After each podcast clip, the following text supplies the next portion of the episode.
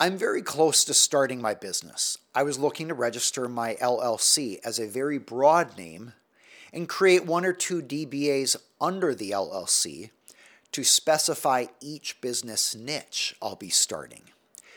When getting a bank loan, do I fill out information for both the LLC and DBA?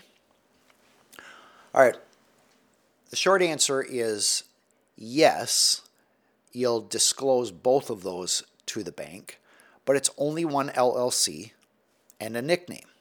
Here's how that works you walk into the bank and you say, Hi, could I meet with a business banker? I'm interested in a bank loan. And the teller at the front desk says, Sure, uh, let me see if somebody's available. So the teller at the front counter finds a business banker who you can meet with. You then typically sit down and they say, Hey, tell me about your business. Tell me a little about you. And you small talk a little bit. And then let's say you decide, Hey, I'm interested in applying for a bank loan. The banker is going to explain some of the different loans that are available to you. One of those would be an SBA loan or a Small Business Administration loan, which means it's backed by the federal government. If you default and don't pay the loan, the federal government will cover part of that. And you say, hey, that sounds great. I'd love to get started. And they say, Great, here's an application. Fill out this information about your business. You're going to fill out all the information about your LLC. And then it will also, the application will probably ask Does the LLC have any other names? That would include DBAs or assumed names. And that's where you would put any other DBA that it has.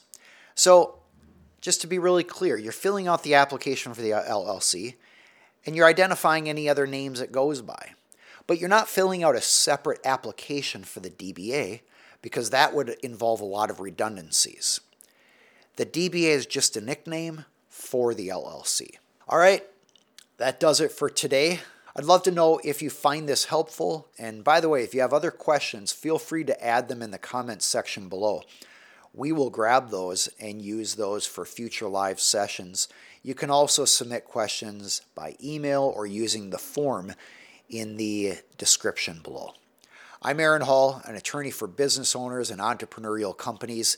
This has been an educational broadcast. As always, all these issues I encourage you to use as topics to discuss with your attorney, not as a replacement for an attorney.